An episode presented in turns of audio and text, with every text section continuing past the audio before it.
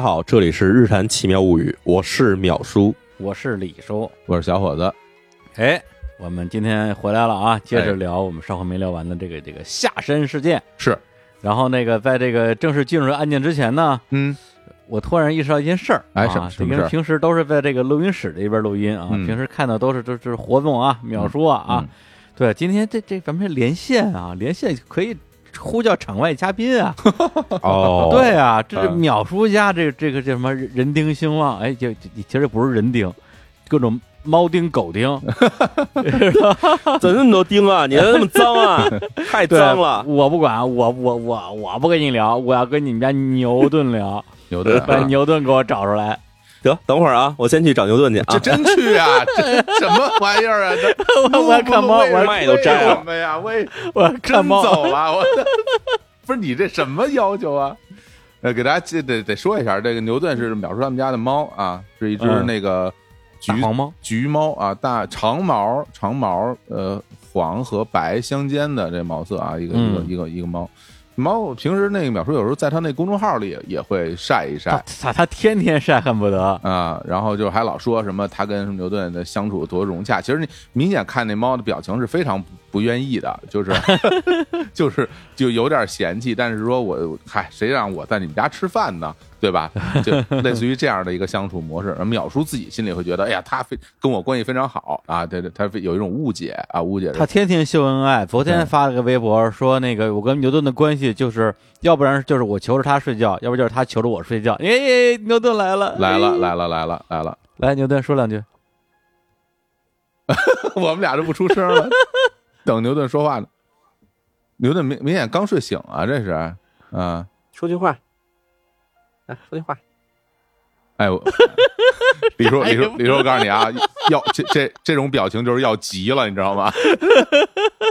很快很快就要急了。米说开始狂吻牛顿，我哎呦，哎呦，这画面啊，哎呀，牛顿眼睛都闭起来了，说句话。别亲了，别亲了。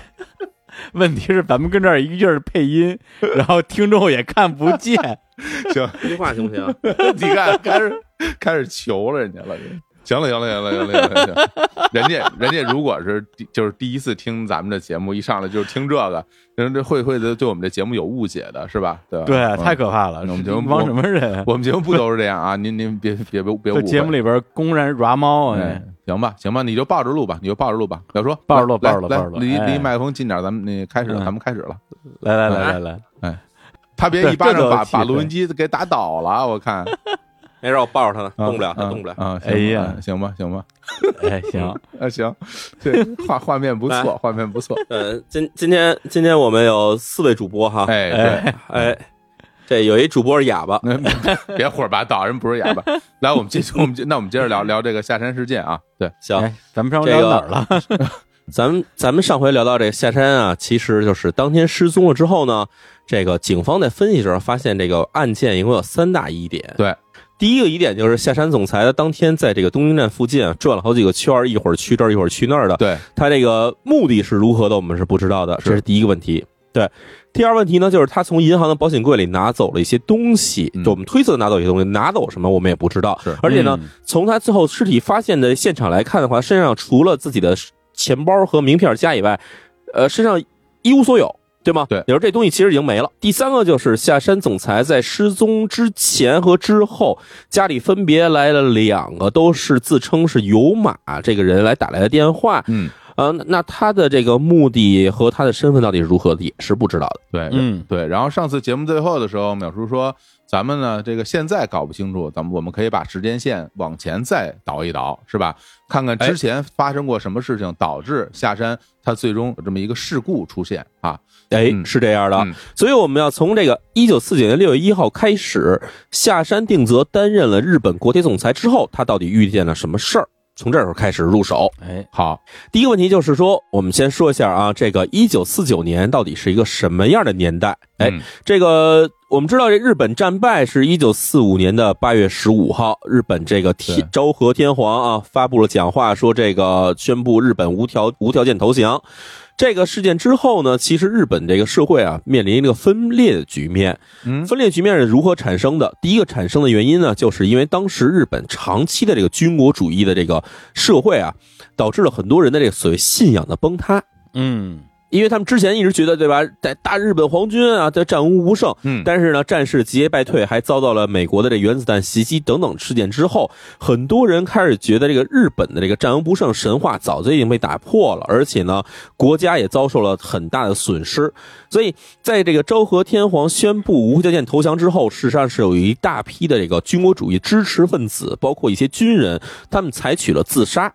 的这样的方式，说是殉国，其实呢就是无法去接受这个国家战败的命运。哦对，特别是在当时那个日本天皇的那个御音放送之后，对很多的人可能都没法接受这样一个结果吧。哎，对，这是一方面。这第二情况是什么呢？第二就是日本在战败之后啊，很多在海外作战的原先是日本兵，但是他们被解除了武装，宣布投降之后呢，他们事实上有一部分是被扣留在当地，比如说是被这个扣留在西伯利亚等等这些地区，还有大部分人呢。他们是回到了日本，包括其实在这个二战期间，日本进行殖民，在海外进行殖民的很多这民众，也都纷纷被发回了日本。也说，日本当时社会是涌入了大量来自于海外的人。嗯那么这些人回到日本以后，他们首先的问题就是居无定所，也没有什么生计。同时，这些人其实可以说是也是这个战争的受害者，因为原先对吧，这可能在这个家里务农、安居乐业，然后包括一部分人可能就是觉得去海外能有一些这个做生意的机会，但是由于战争的发生以及战争的失败，所以这些人最后面临的全是回到了日本，一下就变成了这个最下等的这种平民。所以这些人他们其实反战情绪是非常高的。对，的确，这这里边还有包括一些就真的是出生在日本国土以外的小孩儿，是吧？也哎跟着父母回去，然后有好多的这个文艺作品里边都有体现，比如说呃村上春树的一些一些小说啊，里边有写这样的故事，还有就是那个小伊多贺啊，里边哎小伊多贺啊就是非常有名显也提到了这个这这一段的历史，嗯对，而且因为日本这个民族，它本身也有也有一些这种民族性格吧，甚至在嗯民间也会有一些声音认为这些被曾经被俘虏的这些士兵就应该直接自杀殉国，他们就不应该活着会回到日本。对，所以有些人也会遇到这样的情况。哎，是这样的。然后同时还有一部分人什么呢？就是在日本开战之前，也就是差不多在一九二十年代到一九三十年代之前那段时间，其实有很多日本的知识分子，包括日本的工人阶级。他们就已经提出了说，日本社会在急速的进行军国主义的扩张，我们应该至少应该有警醒之心，应该不要跟这些这个所谓军国主义的这个政府同流合污。嗯那这些人包括什么？包括一部分进步人士，还包括一部分日本的所谓的赤化分子，也就是共产党人。嗯嗯嗯，啊，这些人其实在这个日本战败之后呢，马上又被社会所重新承认，因为其实他们当时对这个社会提出警醒是非常正确的，而且是非常有必要的。所以呢，这些人他们在日本战后这个所有的就可以说是旧的这种军阀、旧的官僚全倒台的时候呢，马上在民众之间啊得到了很大的支持。嗯嗯嗯，那可以理解，也说，我们可以总结为说，日本在一九四五年战败之后，到这一九五零年前后这段时间，事实上是日本的这种可以说是共产主义发展的一个黄金时代。嗯他们这些人其实是得到了大量啊，在日本的这些战争之后遗留下来的，比如说是老兵啊，还有些日本本身的这种工人阶级啊，得到了大量的支持。嗯对，而且就是在二战结束之后啊，就从一九四五年，实际上日本本身这个国家，你都不能说它是一个主权国家，对，因为在一直截止到一九五二年的旧金山合约之前，是被这个所谓的同盟国军处于一个占领状态的，而这个同盟国军呢，其实就是像上回所说的，主要就是美国嘛，那其实另外一方面，我们也不能忽视，是因为离日本非常近的，也就是我国。我国当时的情况是，一九四九年一月份的时候，淮海战役已经以这个共产党军队的胜利结束。同时呢，在四月二十三号渡江战役解放了南京，五月二十七号又解放了上海。所以在国共内战的战场上，这个共产党一方已经明显的处于了优势。那么未来已经肯定是要建立一个社会主义国家了。同时呢，另外一方面，在朝鲜半岛上，当时虽然朝鲜半岛南北分治，而局势呢也是有这个一触即发的这种情况出现，所以美国当时最担心的情况就是，他们一定要把这种共产主义扩张的势力在日本这一道线上给它截住，把日本建立成为一个防共反共的一个桥头堡，一个防波堤。同时，另外一方面，我们要说美国，因为当时美国其实在一九四六年开始已经在国内推行了一个活动，就是要进行这种清除非美国行为。什么叫非美国行为呢？就是你在美国国内去宣扬共产主义，去宣扬支持苏联。那这样的话，在美国看起来的话，这是对他自己的国内的这种所谓的美国利益是相违背的。嗯所以呢，他们对美国在自己国内的这种共产主义势力扩张也非常敏感。以前我们其实从一些文艺作品里可以看到，就是在一九四六年、一九四七年的时候，当时其实好莱坞就有一个明显的这种活动，就是去清除任何支持或者同情苏联、支持同情共产主义的这些演艺界名人的这种活动，包括在美国的科学界、美国政界，其实也推广了这样的行为。对，而且在一九四七年美国的那个杜鲁门总统上台的时候，这冷战就已经正式开始了，然后成为了一个呃，就是共产主义跟资本主义的一个两极的格局嘛。没错，我们知道一些著名的人，像什么格里格雷·派克也好，还有像什么查尔斯·卓别林也好，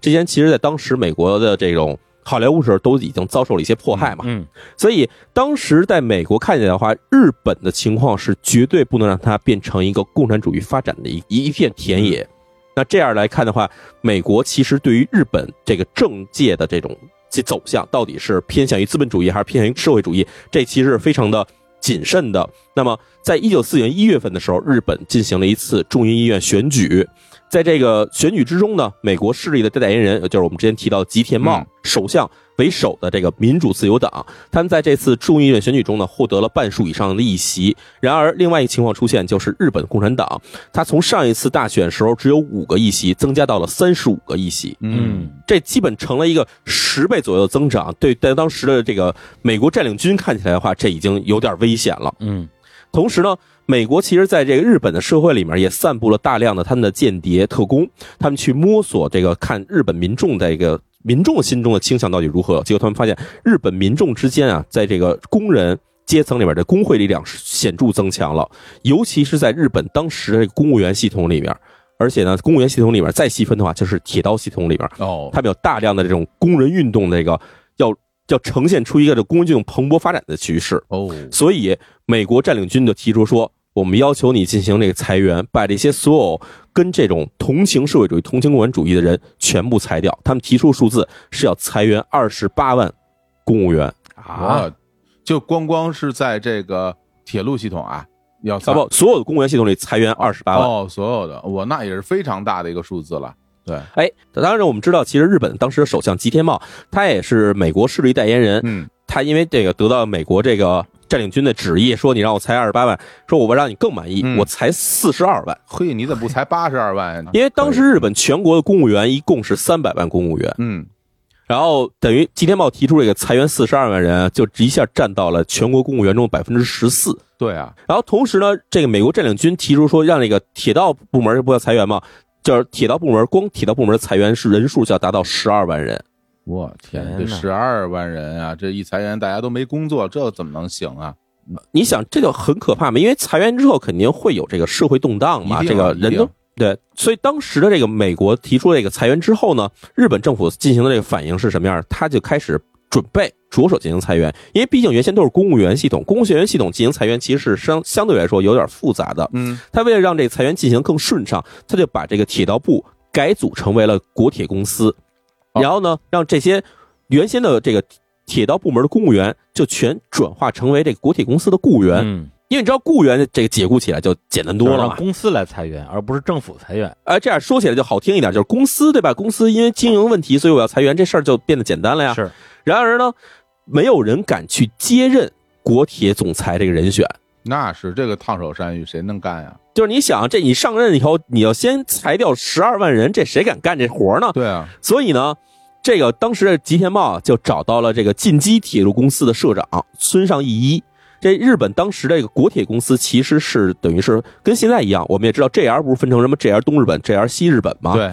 当时其实日本的这个国铁公司，它下属的是有很多这个各地的公司的，嗯而这个近畿铁路公司负责就是大阪、京都附近这个这个铁路。嗯，他找到这个社长村上仪，跟他说：“那个你来当这个国铁总裁怎么样哎，？”村上仪这人是聪明人啊，跟他一说，然后村上仪当时不谈，直接摔门就走了，哎呦，说没戏，你别想让我当这事儿，没不可能。这种就是倒霉活儿谁干啊？结果呢，这个吉田茂呢就想说，那咱们就把这个交通部副部长叫来吧。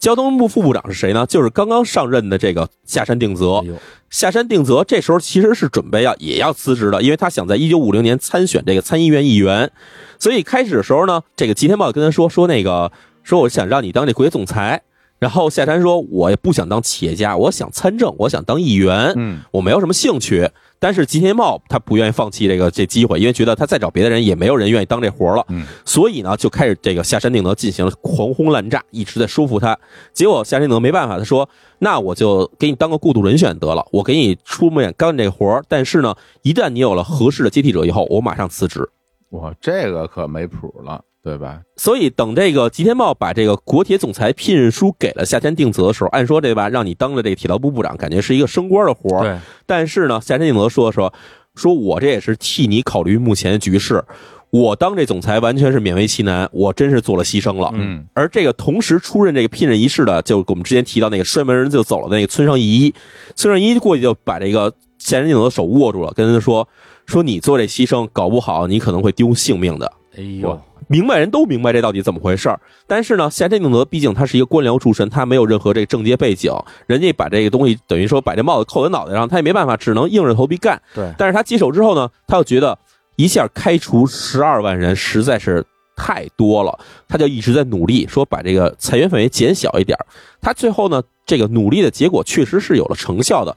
他把十二万人缩小到了九万五千人，等于是缩小大约有百分之二十五的样子。对但是这个数字依然非常大。对，因为从他个人角度，他相当于是帮两万五千人拯救了自己的工作，对。但是被裁掉的那九万多人不知道这件事儿，他们只会把自己的怨恨全发泄在这个刚刚上任、一上任就开始大裁员的这个新的总裁身上。对啊，顶锅的人嘛。啊，然后呢，这个上任以后，这下任定则其实还有一大问题是什么呢？他虽然把这个裁员人数减下来了以后，但是这裁员人数必须要获得这个美国占领军总部的承认，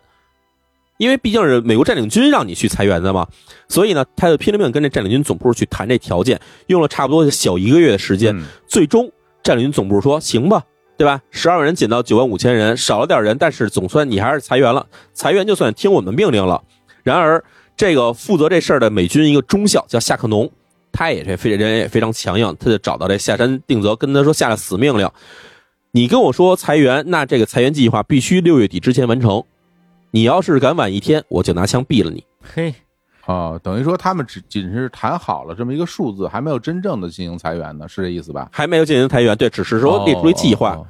对嗯结果呢，夏仁定则就为了执行这计划嘛，就把这个计划传达给了铁路总工会。嗯结果果不其然，铁路总工会立刻就号召起了全国范围的大规模抗议。那一定啊，对，而且不光是你想啊裁员这么多人以后，它受影响不光是铁路员工，其实与铁路相关的很多中小企业、民营企业其实都会受影响，因为你的业务减少了以后，你马上这些企业就没法活下去了呀。是所以呢，在这个六月九号的时候开始，以这个东神奈川车辆段为首。东神奈川车辆段在哪儿呢？其实就在东京的东部。嗯这时候呢，东京的很多车辆段，包括三鹰车辆段、中野车辆段，还有千叶车辆段，都开始了大罢工。哦，以这个首都东京的这东西方向的交通啊，完全陷入瘫痪。这个罢工持续了三天，到了六月十二号的时候，美军出面就强制停止了这个东京铁路大罢工，而且还逮捕了多名工人领袖。嗯然后在这个罢工期间，有一些列车上打出了这个“我们是人民的列车”这种标语。然后这美军一看啊，你这个对吧？人民列车，你这明显就是共产主义的这个宣传口号啊！嗯哎，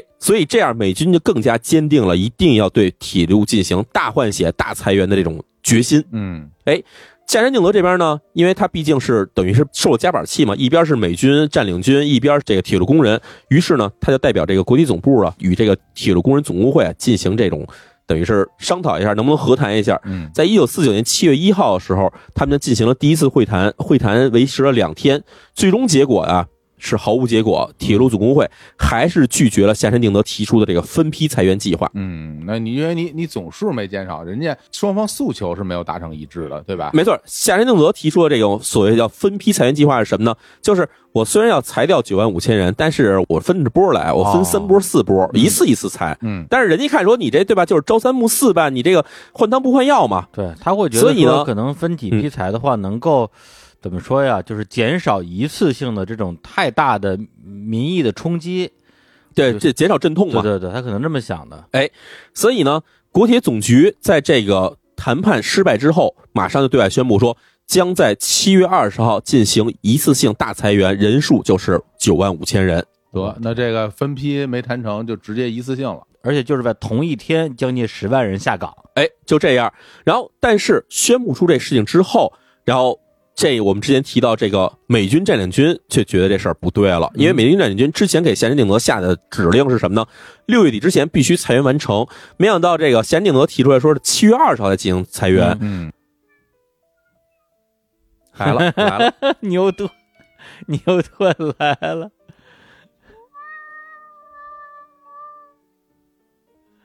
行啊，牛顿主播已经完成录音了。哎好好好，声音非常清脆啊。对对对啊、我们刚才讲的说，就是在七月二号这一天，这个国铁总部虽然宣布了说我们在七月二十号进行这大裁员，但是当天夜里，这个美军夏克农中校就压制不住了，嗯，他马上就跑到了这国铁总部，然后用英语喊说：“下山定德，你给我滚出来嘿，哎呀，这个要毙了你是吧？咱对都说好了，六月底你你不干，你非给我拖到哎七月二十号是吧？不成。那时候美国人真是拿自己当爹呀。嗯，！”而且当时因为已经是夜里头了，这个夏定则已经下班回家了。是然后这个夏克农这哥们儿对吧？美军装束在这一出现对吧？然后这个当时屋里人才加班人就全傻了，也没有人会英语，然后大家就只能用这种单词蹦着跟他说下山下班回家了。然后这个夏克农中校就到了 东京站，就给这个夏山家里打一个电话，说：“对，下山，我跟你说，我现在在东京站，你马上给我滚过来。”哎呦，然后打完电话以后，这夏山啊，听完这话以后，他也挺平静。他跟他说说，现在已经是夜里一点了，我这司机已经回家了，我我去不了。夏晓东说：“行，你不是去来不了吗？你给我等着，你在家给我等着啊，你等着我摇人。”然后结果没过多会儿啊，夏克农就叫了一辆美军吉普，拉着他就跑到了夏山的家里门前。这夏克农啊，直接就推门就进去，一身酒气。然后夏山当时其实就在那个自己的办公桌前坐着呢，结果没没想到这个夏克农中校闯进来以后，把手枪就拔了出来，直接就拍在这桌子上了。嗯，他跟他说：“说我让你六月底裁员，你跟我说七月底才能裁员，然后你这会儿还在人家睡觉。我跟你说，裁员计划七月四号要公布出来，我现在就一枪毙了你。”哦，然后这个下山定则这人其实算是一个有点软硬不吃的人，就你这么恐吓我，我也没说什么。嗯下山定则跟他说说。七月四号，我没记错的话，不是贵国的国庆节吗？哎，说这一天你要裁员的话，可能不太合适。这么着，七月五号中午的时候，我把裁员计划公布出来，你看如何？嗯，夏克农听完这话，这那你说也有道理，对吧？国庆节这一天裁员确实好像不太好。然后，对夏克农说：“行行，你跟我说了，七月五号要是没有名单的话，我跟你说，我这一枪还是给你打在你脑袋上的。”然后说完以后，自己就走了。嗯，于是呢，到了七月四号这一天的时候，国铁总部为了准备这个公布裁员嘛，就这时候准备了一个裁员名单出来。这裁员名单一共包括三万零七百人，这差不多相当于最开始的那个九万五千人的三分之一。哦，哦，哎，这样我们一下讲到了七月四号这一天。七月四号其实离夏安定则遇害其实已经不足四十八小时了。这天早上呢，夏安定则就像这次以平常一样，坐着自己的那个轿车就来到了国铁总部。但是当天早上他开晨会的时候，却发现这个裁员名单的这个消息啊已经走漏了，而且走漏的这个方向是已经通知了铁路总工会。铁路总工会一听说，对吧？我们开始跟你说抗议，不让你这么非批裁员，没想到你还是一意孤行。于是铁路总工会也做出了反应，就要求说，当天我们就会开始示威，你等着。哥，这两边都弄上了啊。而且他这个名单泄露是一个很关键的一个信息，就是说，因为总工会他要组织罢工也好，抗议也好，他要去号召这些人嘛。对，但是你没有名单之前，谁也不知道自己在不在名单上。大家心里其实也嘀咕，说哎裁员名单没有我，我一闹，没准儿哎反而给自己惹麻烦。但如果你已经上了名单了，那你肯定内部你再一一一招呼，大家肯定都愿意去嘛。而且你想哈，日本这个国铁总公司其实是一个月之前刚刚成立的，嗯成立之后，这个裁员名单应该算是一个绝密信息，刚刚制定出来，马上就被泄露出去了，也就说明，其实，在国铁总公司里面是有工人阶级的眼线的。嗯那一定一定，嗯那么，当天铁路总工会说：“你等着，你要敢公布出来，我们马上去把你的国铁总公司给你砸了。我们叫这个工人几千名工人就去砸你的国铁总公司。那么，国铁总公司里面这些雇员其实也人心惶惶的，他们就做了一个决定。咱们今天七月四号名单今天已经出来了，下午下班之前直接宣布裁员，然后等工会的这个抗议人员没来之前，大家赶快全散，全回家，各找各妈，哦，就是打一个短平快是吧？打一短平快。趁人家没来的时候，先把这事儿办了，然后就啊下班了。但是呢，因为这个当天上午开这个晨会的时候，这夏定德听说这信息已经泄露了，然后说咱们下班时候再宣布的时候可能已经危险了。这么着，咱把时间提前，提前到下午三点宣布。而这时候呢，这个夏定则的秘书就出来说说，总裁，要不您出门躲躲吧，对吧？今天这来闹事儿的话，人要揪住你打你一顿，你怎么办呀？是啊，这时候夏人定则他就说啊，说我这个人啊，生来是铁道人，死也是铁道的鬼。嚯，我绝对不做懦夫。嗯今天我既然来了，我就没打算活着能回去。呃，也就是说，就是到现在为止啊，这夏山这个人给我的印象就是说，呃，他首先接任的时候其实是不情不愿的，他也知道这是一特烫手的事儿，但是他一旦决定接任之后呢，其实一方面呢，呃，也在努力的给这些有可能被裁员的工人在呃做一些争取的工作。另一方面的话呢，他既然这个就是我的工作，那么他也在努力的去做，呃，执行或者说去做自己的一些承诺吧。所以就这个人到现在为止，我觉得给我印象其实还挺好的。哎，这个人给我感觉其实也是一个不错的一个，算是有良心的一个官僚吧。他不像是我们印象中那种日本的那种什么军国主义的那种混蛋军官那种感觉一样。对，嗯所以呢，到了当天中午的时候，就其实再过几个小时，马上这个裁员名单就宣布了。这时候下山的那些幕僚副手就全来到这个总裁办公室了。嗯呀，一进屋有看下山定则，面色凝重。然后这时候这帮人就说说说这个，您要不下午啊去外面转一转，向这个政府的首导部门啊，包括像什么首相啊、各个部门什么的，您是不是应该跟他们进行汇报啊？说是让他进行汇报，其实这事儿大家都已经知道了。嗯大家其实就想一个事儿，就是让下山定则赶快从这儿躲出去，别让他到时候真的要是来抗议的人要真的给他伤害怎么办呢？嗯其实想一辙让他走。嗯然后夏山定则听这话呢，说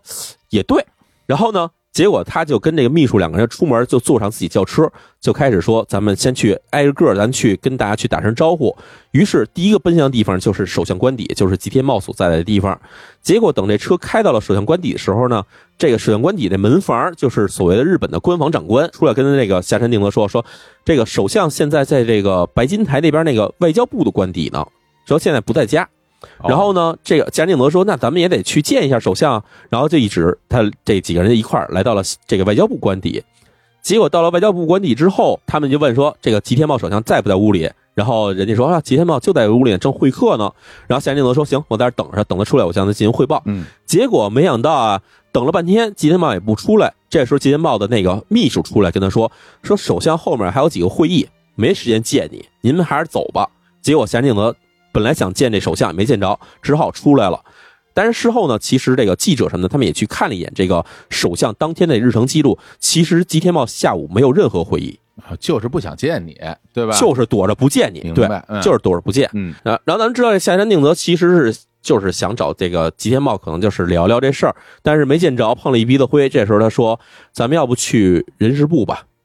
这人事部为什么要去人事部呢？因为在这人事部啊，其实是有三个人都是下山定德以前的老朋友，这里面就有人事部部长，有国家安全长官，还有这建筑院总裁，这仨人跟下山定德都是从战前开始就一直已经有很长时间交往了。然后这时下山定德想去见这几个老朋友，嗯然后结果他到了人事部大楼以后，他就带着夏定德带着自己的秘书啊，挨个转办公室，结果发现这办公室全是空的，一个人都没有，大家全跟人间蒸发了一样。就在这个时候，夏定则觉得说，这也奇怪，我今天怎么想见谁都见不着呢？他准备走，刚要走的时候，就发现人事部这个事务局长从这个厕所里走了出来，然后这个人事部事务局长见到夏定则，看他一眼，都没打招呼，小声说坏了，然后赶快就跑了。然后这人夏仁定则看着人，对啊，就看着人跑了背影，就觉得怎么那么奇怪呢？这人其实很明显的知道，就是其实裁员铁道部的一些这么多员工，其实我相信在日本这个政界高层里面，大家都知道这是一个特别痛苦的事儿，就没有人想去这时候跟夏仁定则有任何关系。所以呢，大家都躲着他这事儿是可以理解的。然而，对于夏仁定德来说的话，这时候等于是孤立无援啊，想见谁都见不着。这时候，他就从这个人事部这个大楼里头出来以后，就跟司机说：“咱们去趟银行。”于是司机呢又把车开到了这个三菱银行总部。哦，这个地方已经是第二次出现了，因为我们之前说七月五号上午时候，他其实来过一趟这个地方。嗯对，那么在七月四号下午两点半的时候，夏金德来到了三菱银行总部，他跟那柜员要了私人保险柜钥匙，并且自己独自下了楼。几分钟之后，他从那楼下上来，把钥匙还给了柜员。嗯这样的话，我们就想象到说，他夏定则很有可能是在七月四号下午这段时间，他往自己保险柜里放入了什么东西，然后在第二天早上的时候，他又来这地方把这东西拿走了。嗯，哦。就是有这个可能性，有这个可能性。对而且你，我听你刚才这个描述啊，我就在想，其实你说人家工会那边知道了，呃，他这个名单是吧？拿到了他的确切的名单，那同样的，他去找的这些人，无论是人事部的也好，还是说这个其他部门的这些这些领导吧，对吧？人家那边肯定也知道这个信儿了，对吧？所以他们才知道说你来找我，那我不能见你，对吧？我觉得是这个也是有可能的。为什么不能见？就是你来找我，肯定是让我帮你解决问题或者怎么样吧？那我我就不见你，等你这事儿办完了再说了。我觉得是这样、哦啊，对啊，我哦我我见你干嘛？回头你你跟我说，哎呦，我这个这事儿可能干不了了，那咱们商量商量，谁愿意跟他商量这个事儿啊？你自己的事儿你自己办吧，大家都不愿意趟这滩水，我觉得，嗯哦，我倒觉得说，就是当然，现在都是猜测啊。我倒觉得说，因为这个事儿是他当时他接下来的嘛，他接下来之后，那对现在遇到了具体的问题，然后他也在用他的方法来解决。对，但是这个只是我们站在他的角度看到的事实。那么他在这个他们的这个日本政府内部，对大家怎么看待这件事情，或者说，呃，在这种呃他们一些内部的信息流通的过程中，怎么评价这个人？我觉得有很有可能是另外一套说法。也就是说，很有可能他已经被内部被认为说他是这个现在这个事情搞的，比如说又有人要抗议啊，又有人不服啊，那美军那边也不满意啊，对，他成了这个事情的一个主要的一个责任人。我觉得其实这样哈，你要想象当天夏仁定则要去见这个吉田茂首相，这个事情其实是可以解释的，就是有可能他觉得这个裁员这事儿可能做的有点过分了，所以他想赶快说找吉田茂是不是看还有什么转机，嗯。因为毕竟当天下午三点就要宣布裁员了，嗯。假如在之前政府能够收回成命，那其实对于这个夏仁定则来说，可能就是他想努力的一个方向。嗯但是在见不到吉田茂之后，他去找了人事部部长啊，包括找了一些自己的旧友，这个事情其实是没法解释的。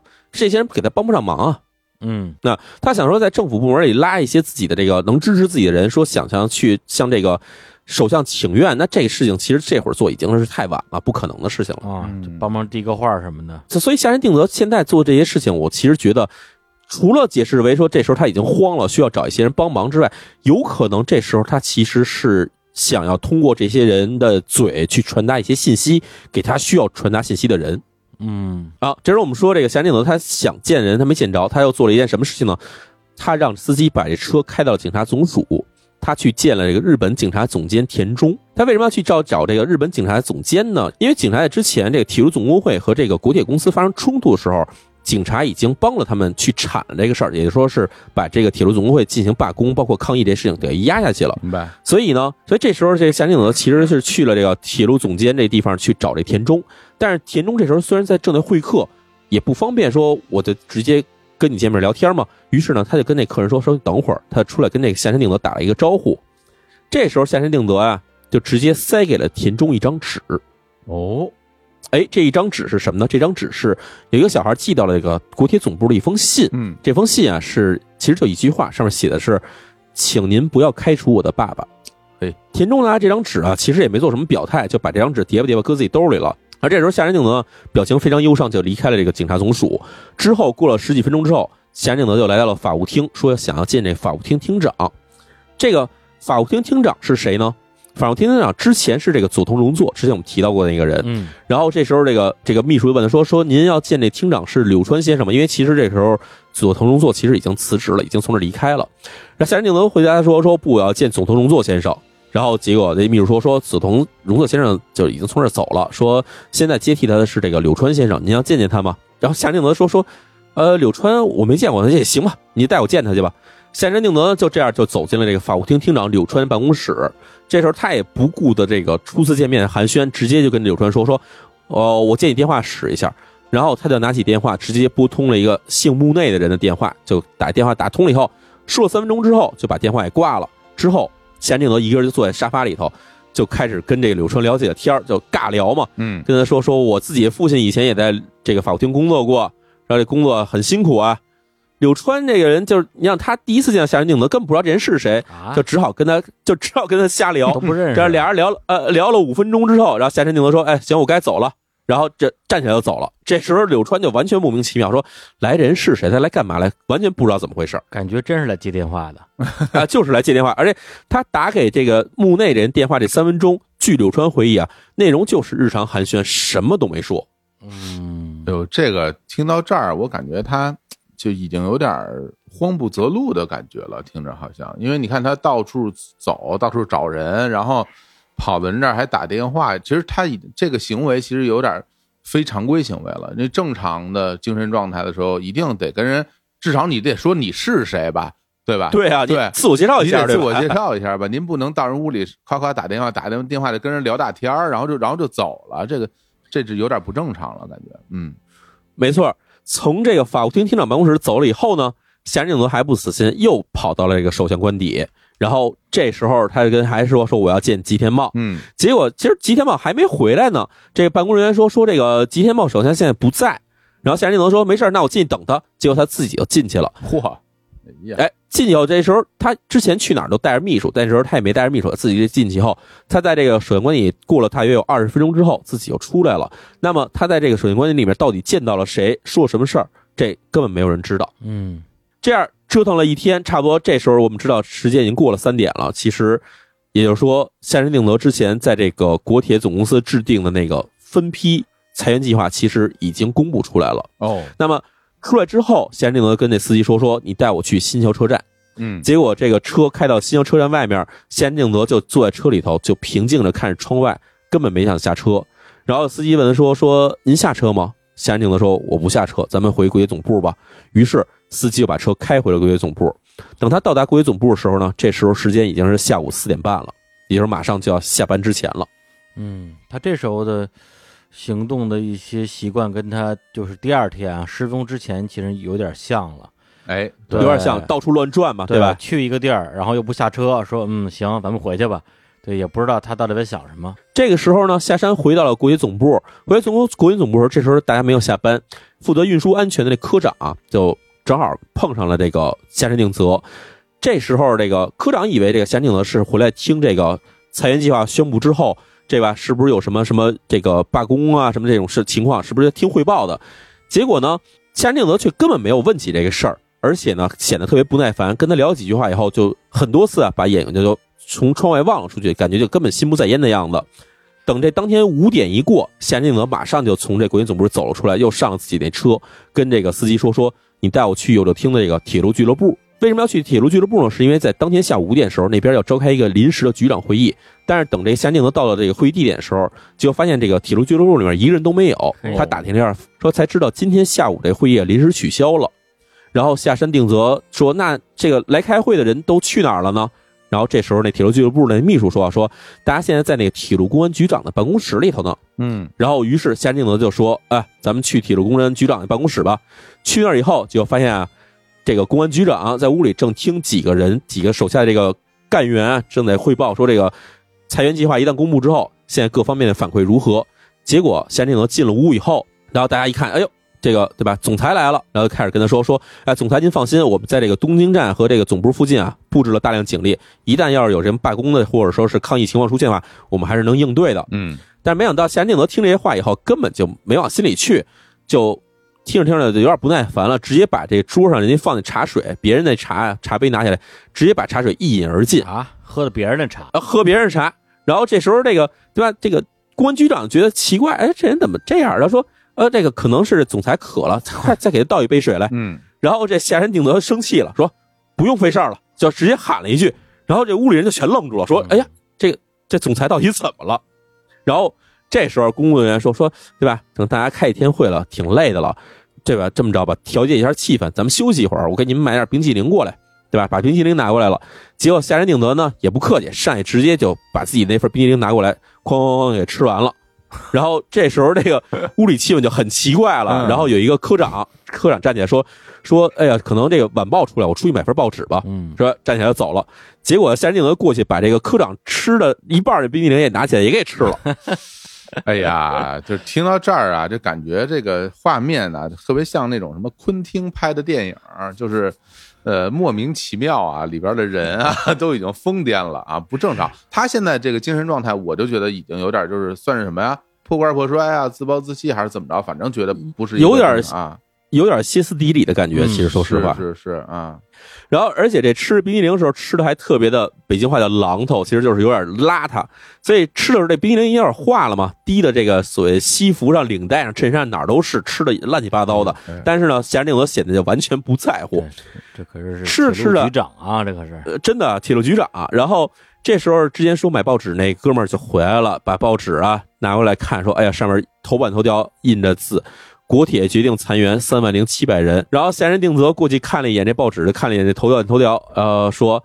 哎呀，终于也爆出来了呀！”然后说完这句话以后，自己就直接就就独自走出了会议室，这身后人家全面面相觑，说这个总裁到底怎么了？然后闲人定则从这铁路公安局长的办公室走了之后啊，他让司机把车又开回了这个铁路俱乐部。这时候你就知道，之前大家在这开会还有点人，现在就根本这楼里已经一个人都没有了吗？把警卫找来说：“你把门锁给我打开。”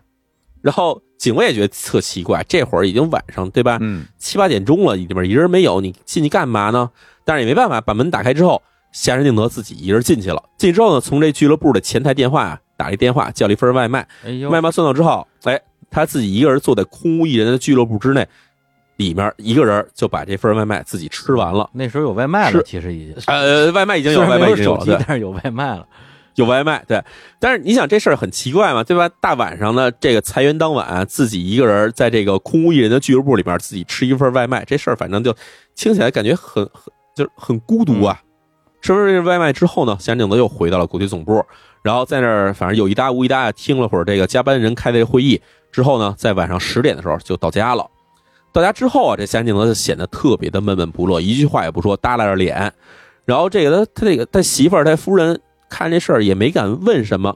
然后呢，他就只记得说这这一晚上，夏仁定德就一直在自己这个书房里面啊，在叹气，抓自己头发，就反正显得就非常的，一方面很窘迫，另一方面好像也显得就是完全的这个没有什么办法的样子。那这一天是不是就是他失踪的前一天啊？对，这就是七月四号一整天哦，夏仁定德所有行踪。对对，反正因为我听到这儿的话，其实你也会有一些呃画面啊，讲他像个没头苍蝇一样到处转来转去的，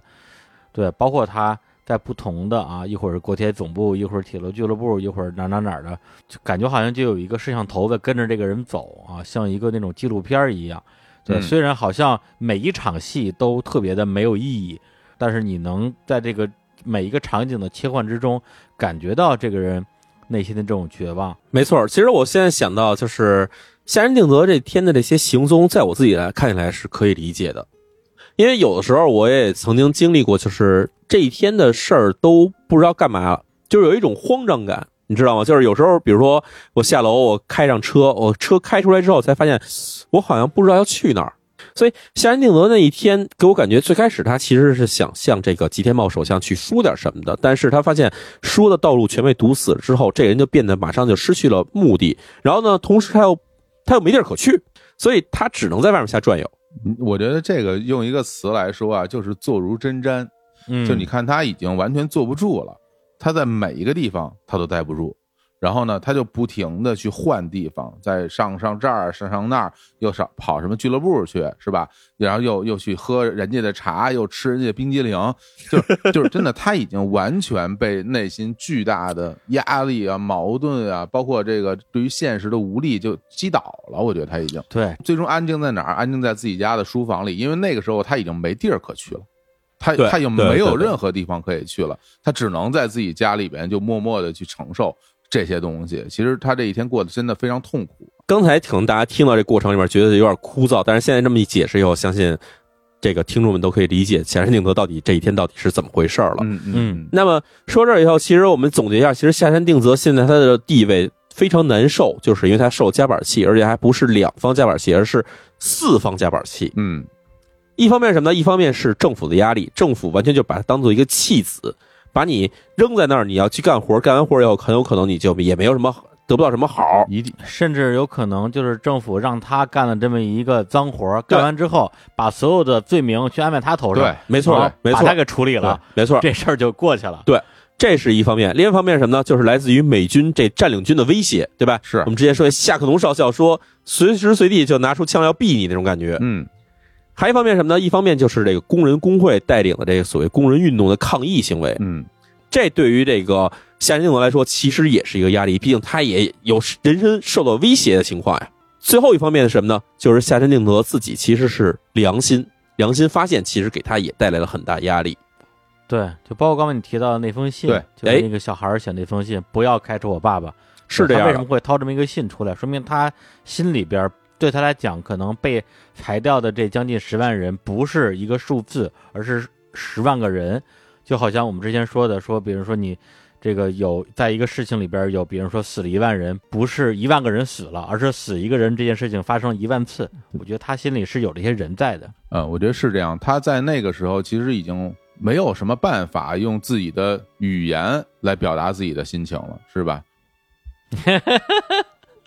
这何总是不是特别有那种感觉？我我 好像回到自己家了。我已经没有办法用语语言来形容。我我我们家我们家两只猫啊，到现在，因为我们现在已经录到这个天黑了啊，这猫这种这个生灵啊，它到了这个天黑的时候，它就异常兴奋啊，这个呃俩猫就开始要打架了，就开始开始狂奔啊，各种跑什么的，它是能非常理解啊，我非常理解牛顿这种焦躁的心情，他已经没有办法，呃，这坐如针毡，控制自己的行为已经坐如针毡了。他已经坐如针毡了啊！对，掏掏出一封信啊！对，那不要再录了，爸爸，我我要吃饭。对，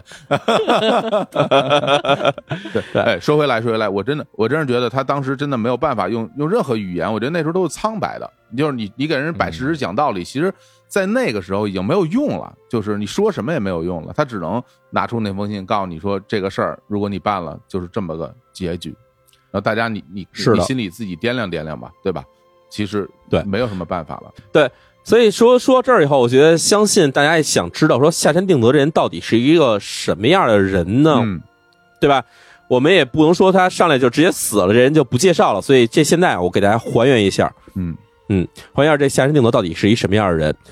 下山定则这个人啊，他一九零一年出生于这个日本的兵库县。兵库县这地方，他其实家里出身是官僚世家，他父亲呢就是这个司法部门的，这以前做过司法厅厅长的这么一个人。而且这个夏山定则从小啊，这个父亲当官，所以就要到处去调换工作，不停搬家。所以夏定则从小就在这个兵库、静冈、三重和这个冈山啊上分别上了一个中学跟高中。因为小时候经常搬家，所以这个下山定则啊，就是开始迷上了铁道，可以说是一个不折不扣的铁道迷。嘿，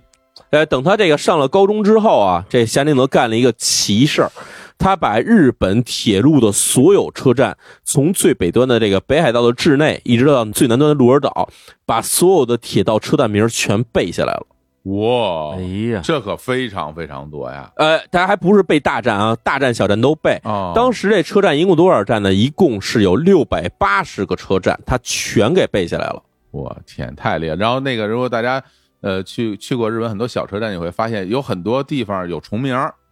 就是对，在不同的县里边有地方名字是一样的，后边还带括号。我去，这也嗯能背下来，真挺厉害的啊！然后夏山定则慢慢长大，到一九二五年的时候呢，夏山定则啊从这个东京帝国大学毕业。这东京帝国大学就是现在的东京大学。对，但他这个你想知道，他能上东大，这个学习成绩是非常好的。他从这个东大毕业之后，直接就进了铁道部，一直干到二战结束。也就是说，他在这个铁道部干了二十年时间。一九四五年九月，在这个联合国军占领之下呢，下山定则他先被任命为这个名古屋铁道局局长，嗯之后呢就被迁到了这个东京铁路局局长。嗯而且呢，嗯在这个日本这官僚系统之内啊，因为毕竟下山定则没有过任何的军方和政界背景，所以在占领军眼里看起来，这个人是一个非常干净的一个人，哎，明对嗯对对，对吧？就没有任何的时候所谓什么左派右派这种东西，没有这种事儿。嗯所以呢，占领军也比较信任他，一直让他当官儿。而且这个夏山定则自己的交友关系啊也只是以这个政客跟官僚为主，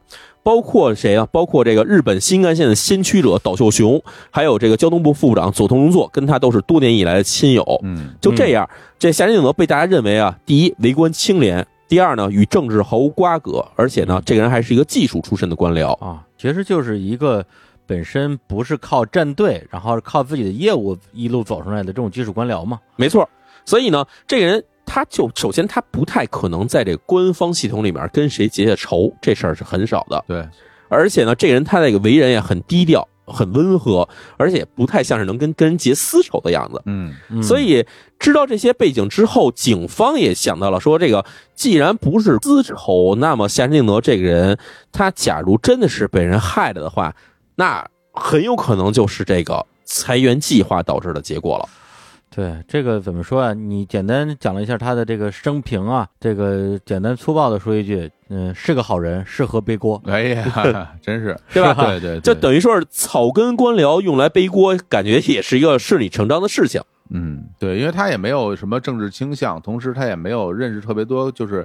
就是政治热衷，甚至于从政的人，是吧？他一直是，没错或者他也没什么政治背景，拿他背锅跟其他任何的对没有关系。对对对，说白了，现在话说这是一个铁道宅，就是一个哈，嗯，对甚，甚至我觉得像比如说他的这个交友关系，毕竟有吉田茂还有佐藤荣作，但是吉田茂跟佐佐藤荣作这两个人，我们后来知道这俩人对吧，都是日本首相，而且还都是可以说是。颇有建树的日本首相，这两个人可以说是这个政治上投机站队站得非常对的人。嗯那么嗯这两个人认识下山定则的目的，我相信也只是因为下山定则有很强的技术背景，等于是对他来说是一个非常可用的棋子，有用啊。啊，有用之才。嗯是这样，所以那这么看起来的话，在这个裁员计划里面，假如夏山定则真的是因为裁员计划而遭到了如此的结果，那么夏山定则在这个裁员计划里到底得罪了谁呢？嗯，那这就是有两方了，一方就是显而易见的铁路工人，对，另外一方谁呢？另外一方就是美军。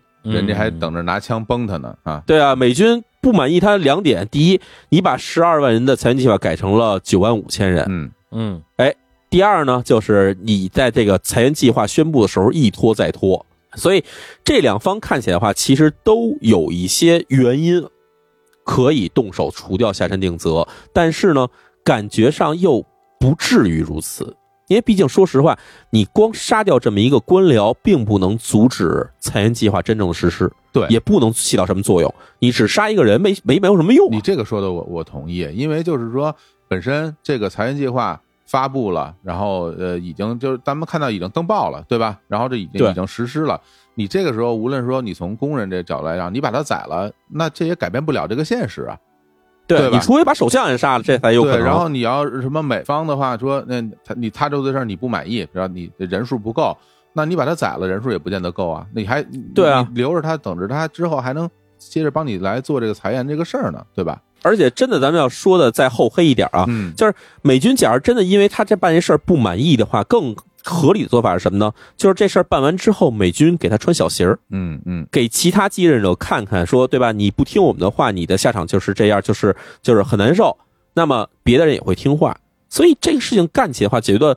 无论是工人下手还是美军下手，好像觉得做的都有点过了。嗯而且你们刚才说的这个，实际上是把工人也好，把美军也好，看成了一个整体。对就是假定所有的工人都是一个人，所有的美军是一个人。对那么我一个人为了达到一个目的，我要做这样一个事儿。嗯那么如果你从这个结果和动因来讲的话，的确，要不然会觉得说不至于，嗯要不然会觉得适得其反。对但是如果你反过来讲，就是他的这些所谓的呃敌对方吧，嗯呃，他们是由无数个人组成的，嗯，那么这个每一个人怎么想，那咱就谁也不知道了。在人类历史上有很多被刺杀的一些政治家，刺杀他们的人很可能并不是说真的以为刺杀他能解决问题，是纯粹就是泄泄一个个人私愤的。确，哎，甚至有的人可能是主和派的，然后被刺杀了，结果导致了战争。这样的事情发生过太多次。没，错，所以我觉得李叔说的这个话是非常有道理的。然后这个问题我们在下一期的时候还会给大家继续解释，哎，我们哦到底如何去解读这个事情。而现在呢，在我们看时间已经接近了这一期节目该结束的时候了，我们要把一个很重要信息抛出来给大家听了。哎，这是什么呢？这是就是我们在上一期说到说。这个美军占领军去主导进行了这个血迹的鉴定和测试，那么这个结果在这时候其实已经拿出来了。哦嗯，我们先给大家先进行一个普及哈，就是我们知道这个人的血型分成三种，叫所谓的 A 型、B 型、O 型。嗯，这是以什么进行的这个分类呢？事实上是对这个红血球这个细胞膜上的抗原进行的检测，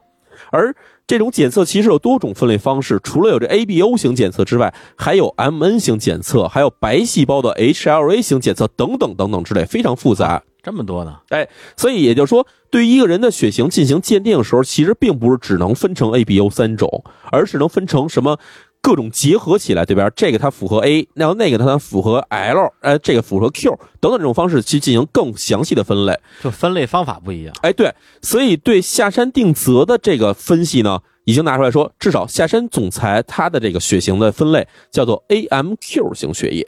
哦，这 AMQ 型血液，它在人类所有人的占比中是多少呢？所有全人类中只有百分之三点六的人具有 AMQ 型血液，嗯，这其实算是非常少了嘛，对吧？而现场我们知道，在现场发现血迹其实一共有十六处。之前我们虽然说这大雨浇过以后地上没有血迹，但是事实上占领军在现场经过这个观察发现哈，其实在这个铁道上的这个枕木上以及这铁道边上，哎，实际上是有有一些这个小的这个血滴，嗯嗯嗯，可以发现的。而经过这些血滴的这个调查，发现一共有十六处血迹，其中可以确定为这个 AMQ 型血迹的一共有三处，哦分布在哪儿呢？分布在这个铁路边的一间废弃的小屋附近。哦而这个废弃小屋离这个下山定则尸体发现地方，其实中间只隔了几百米。而另外一方面呢，这十六处血型中可以确定为 AM 型的血迹，一共有两处；确定为 A 型血迹的一共有四处。也就是说，在这个发现的一共十六处血迹之中，可能与下山定则有关的血迹一共有九处。而这个九处血迹的这个分布啊，分别就是在这个废弃小屋，一直到碾压现场的铁路之边，一直在这延续下来的这个点点血迹。哦，那从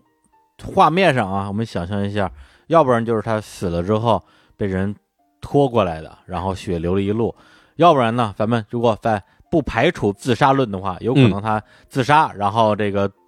拖着垂死的身体，然后走到铁路上，然后倒下了。哎，有这种可能性。然而，刚才我们提到说，这铁路附近有一个废弃小屋，对吧？对，嗯这废弃小屋的奇怪之处在哪儿啊？第一，它是一个基本上没有人去关心的一个房子，它是一个木质的小房子。嗯而这小房子最开始干嘛使的？是一个小仓库，多年之前被当做小仓库使用。但是这个根据这个小屋的主人说啊，说已经有很多年没有人去过这屋子了。废弃了，而在这个哎废弃了，而在小屋附近发现那血迹尤其清楚，而且是跟这个下山定则的这 AMQ 型血液是完全吻合的，一共有三处。而最重要一点，在这小屋门上有一个血的手印儿，虽然这血手印儿已经被洗掉了，看不出来了。这当时已经看不出来是这有血手印儿了，但是呢，经过荧光分析，发现这地方其实曾经有过血，而且提取了地方的血迹进行分析的话，这个血迹也是 AMQ 型的血。哎呀，哦这个就让我们看到了一个画面了哈，沾满哎鲜血的手啊，扶在了门上。而且我们再想象一下哈，这个当天晚上把下山定则碾过他尸体的这辆列车，嗯，是由南向北开的，从上野站出发，一直往北走。是，那么，那小屋所在位置是哪儿呢？从这个下山定则这个尸体被碾过的位置往南走，才是这个小屋。也就是说，这符合刚才李叔说过一点。假如说这个些血迹是在车把夏山定则尸体碾过之后，然后又留下血迹的话，那这个血迹应该是从这个夏山定则发现尸体的地方一直往北才会有这些血迹。嗯然而恰恰相反，这些所有血迹出现的地方都是夏山定则这尸体发现往南的位置上才有这些血迹。也就是说，在夏山定则被火车压过之前，这些血迹其实已经留在地上了。嗯，对吗？那么夏仁定则究竟是被人在小屋中残害，然后再把他尸体拖到了一个现场，还是说夏仁定德在这小屋附近自己自残了，然后才走到了这个被撞的现场？或者说这些血迹其实与夏仁定德并没有关系？这到底定论如何呢？我们把这些问题也挪到下一期去给大家解释。哎啊，这秒叔这个啊，我发现录完咱们之前那个付费节目之后啊，淼叔这留扣能力变强了，对，每回都能在关键的时刻留一个悬念留留的我都非常想听这个，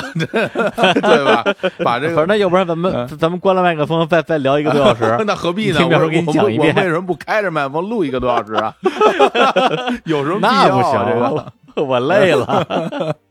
哎，哎啊！但是呢，这期节目在这个结束之前，我觉得还可以再稍微做一点点这个延伸的讨论啊。哎因为这期节目其实呃，主要介绍了很多在那个时候日本的一些时代背景啊，包括这个美日关系。嗯，我觉得跟这儿可以呃稍微展开一下。好啊，对，因为在这个呃二战之后啊，一九四五年，然后这个日本就进入了一个被美国啊占领的这样一个状态，一直到一九五二年才结束嘛。对，就像前面我说的，那个时候日本其实呃已经不能算一个主权国家了，而美国那个时候实际上在冷战开始之后，他们和苏联啊，他们要做的一个事情就是，呃，尽其所能扩大啊他们所在的这个阵营在世界版图上的范围。那他们扩大阵营的方式呢，实际上就是针对他们去占领或者是他们的影响的国家，呃，去给他们做一些体制上的改革。对我们可以这么来看哈，毕竟日本是偷袭了美国的珍珠港的，所以对于美国民众来看的话，日本是一个非常邪恶而且充满了威胁的国家。所以在最初的时候，美国占领日本的这个逻辑是如何的？就是让日本彻底的弱化日本。嗯，所以当他们做了一些事情，包括把，比如说要求日本的这个所谓财阀，什么日本的三井、三菱这种财阀要全部解体，然后嗯日本不能有一个统一的大的所谓的叫叫全国性银行，这种东西是不能存在的。所以他们要求有很多东西，包括工业上的，包括金融上的东西，要求日本全部给它分拆成为各种小公司。哦目的很简单，就是要让你日本的所有公司在国际上失去竞争力。嗯，然后包括日本当时战前留下了大量的工厂，因为很多工厂其实都被用作军工厂嘛，这些工厂也全要解体，然后有一些产品是禁止你生产的，然后甚至包括日本的炼油技术、日本的这金属冶炼也全部要停产。目的很简单，就是要让你在短期之内你不能复生。是，然而这个想法在很快之后，美国又给它反过来了。为什么要反过来呢？就是美国突然意识到，让日本彻底变成一个弱国，对于美国利益来说，事实上是有冲突的。原因就是因为当时我们之前提到了说，因为一方面，一九四九年新中国要建立了。然后另一方面，朝鲜战场上也是一触即发，苏联的这种所谓共产主义势力向东扩张的这种压力越来越大。美国觉得说，我要把日本拆成这样的话，日本要是真的有朝一日也变成了一个社会主义国家的话，那美国势力就在东亚没有落脚之处了。嗯，所以美国马上之后又转向了一方面，就是我们要保留日本的传统的，甚至是一些有这种军国主义背景的势力要保留下来，要支持日本的所谓右派的成长。原因就是因为他们觉得这些人实际上是可以维护美国利益的。美国对于日本的占领实际上是有一个明显大转弯或者是大转变的一个变化过程。对，因为其实我小的时候啊，就是还在看那个，比如说历史课本的时候，其实会特别好奇，说，哎，说这二战的时候，美国跟日本不是正面交战吗？是就是死了那么多军人，为什么这二战之后，日本跟美国关系走得这么近啊？而且好像也没感觉到，呃，日本人有多反美啊？对，但实际上后来你再看一下二战之后的这个冷战格局，你会意识到，在那个时候，其实不光是日本，其实在整个的亚洲的很多国家都有这个美苏他们在背后在角力的这样一个情况出现。对，包括那时候在印尼发生一些事儿，包括就是这个美国战后对日本的很多的这种呃，你说是改革，那里边当然有一些是限制日本的这种发动战争的能力的，比如说规定日本要放弃战争，不维持武力，没有宣战权，包括就是剥夺这个天皇的实际的权利，让天皇这彻底成为一个象征式的天皇，包括因为在二战结束之后。呃，那个时候也曾经有过说要不要审判天皇这样的一个内部的争议。那最后的结果是保留天皇这样一个，你可以说是一个一个象征吧。对，但是呢，它不再像之前的昭和天皇，呃，就是裕仁天皇一样，有真正的影响国家政治的能力。这些东西都是美国在日本做的一些事儿，这些东西只是政治层面的，还有很多东西是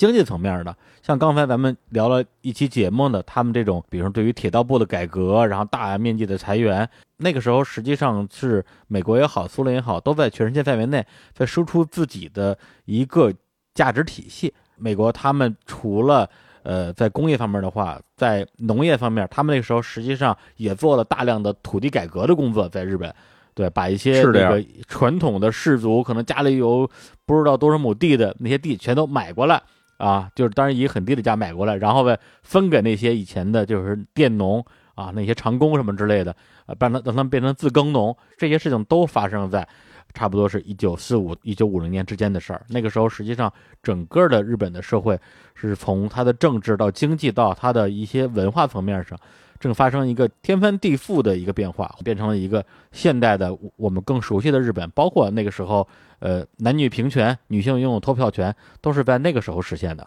是的，然后其实还想再谈另外一个事情是什么呢？就是美国对日本的这种直接控制，其实特别明显反映在美国对日本的粮食政策的控制上。嗯对其实最开始我们知道，这个日本对这个亚洲地区进行了大量的扩张，它占领区我们知道最开始东三省，嗯是对吧？然后之后他又占领了大片的像这种越南、缅甸地区。为什么要这么做呢？因为这些地方其实是大量的粮食产区。因为日本在战前，它已经面临了一个很大问题，就是人口剧烈膨胀，然后包括这军队膨胀以后，它的这个粮食供应成了问题。那么，在这个日本占领结束之后，日本战败之后，这些地方肯定人家该还给哪个国家就还给哪个国，该独立独立。那么，日本马上面临一个最大的问题，就是没粮食吃了，嗯粮食不够吃了。然后另外一方面是什么呢？美国包括这个美国美军在内的这个联合国占领军啊，还给日本加了一笔这个叫做中战处理费的东西，其实也就是战争赔款。嗯这战争赔款多少钱呢？战争赔款是五十亿美元。五十亿美元对于日本当时来说的话，基本相当于日本当时十年左右的国家收入，这个啊根本还不上。所以美军最开始的目的就是要用这个中战处理费这五十亿美元把日本经济彻底压垮，而且还要求日本禁止从任何国家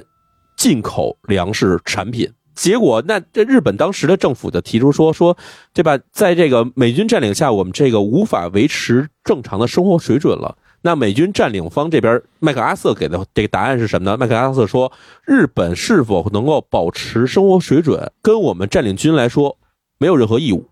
我们不用负责你们是不是饿死，我们不用管你们是不是饿死，你们只要还钱就行。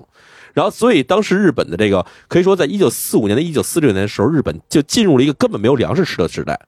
那么，嗯到了一九四六年的年中的时候，结果日本各地发生了饥荒，然后日本人开始上街游行，有二十五万民众聚集在这东京皇居面前，跟大家说说我们没有粮食吃。嗯这时候美军意识到说，假如再这么压榨这个日本的这个民众的话，那很有可能就会让这个适得其反了。嗯对，所以从一九四六年年底的时候，美军就开始对日本进行了这种所谓粮食的输出。这粮食输出就是只规定说，日本只许向美国采购粮食。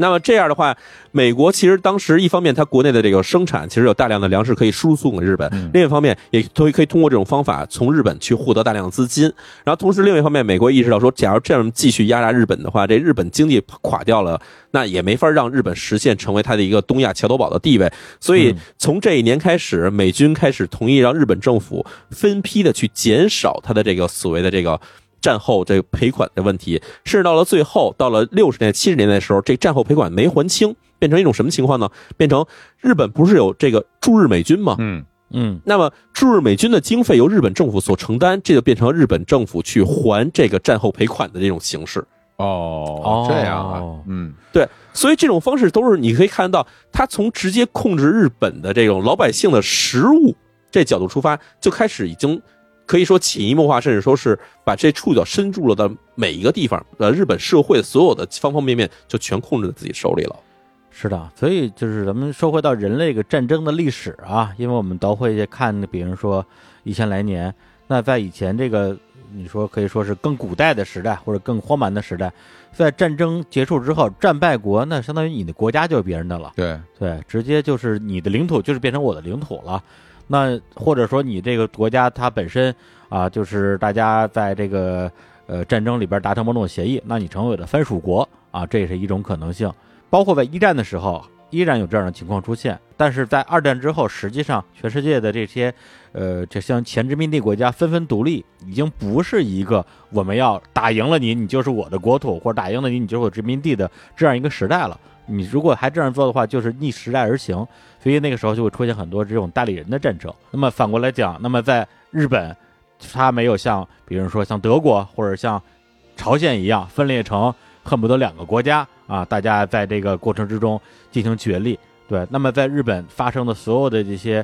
两大国际阵营之间的这种斗争，最后可能就压在了下山这一个人身上。对，一边是美国爸爸，一边是。工人的这种抗争，嗯，哎呀，这个听二位老师这个几席话啊，就学到了很多知识啊，对于这个 对这个美啊美日关系啊，真是有了有了更深的认识啊。这个你像最后这个下山，这就。等于被这两股势力所撕碎了，它就是一个时代的两个大浪中间的一个小浪花，这是时代的一个牺牲者吧，可以这么说。好，嗯，行，那我们今天呢，这个这期节目啊，聊这个下山事件啊，就先聊这么多啊，看来得得聊成三部曲了，啊，又是个大部头啊。那我们最后再来首歌，苗叔，呃，那我就再。选一首我最喜欢的追名林琴的歌曲，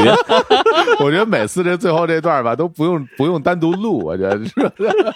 把随便之前因为这么多期了，你们之前听那些歌你们也忘了，其实我直 我直接把一个之之前放过的这这段再摆一下，都就就那那那那可不是，咱们听众里这个苹果女王的粉可多了，还真是对对，哪首歌放过没放过，他们可记得。对，那咱们放一首苹果女王在非常早期的，我在上高中时期听的这个一首。非常喜欢的曲子，呃，名字叫做《幸福论》。好，那就为这首歌里边来结束这期的节目啊！也欢迎大家关注啊日坛公园的这个微博啊、微信，都叫日坛公园。然后呢，也可以在各大平台上搜索啊这个《日谈物语》啊，来关注淼叔跟小伙子老师共同主持的啊日本的这样一个啊罪案故事、对文化旅行。这样一个节目，对，呃，还有这个日坛，对，微信群，好久没说过怎么加微信群了啊！我们的日坛粉丝群的加群方式，就是现在现在是李叔什么呀？不是不是，这还是李叔真帅，李叔俩就搜啊，搜索李叔真帅，嗯，就这个拼音啊，加加加一个叫李小谭的人，他会拉你入群的。好，哎，好，那行，那就跟大家说再见，拜。拜，拜。拜，拜拜。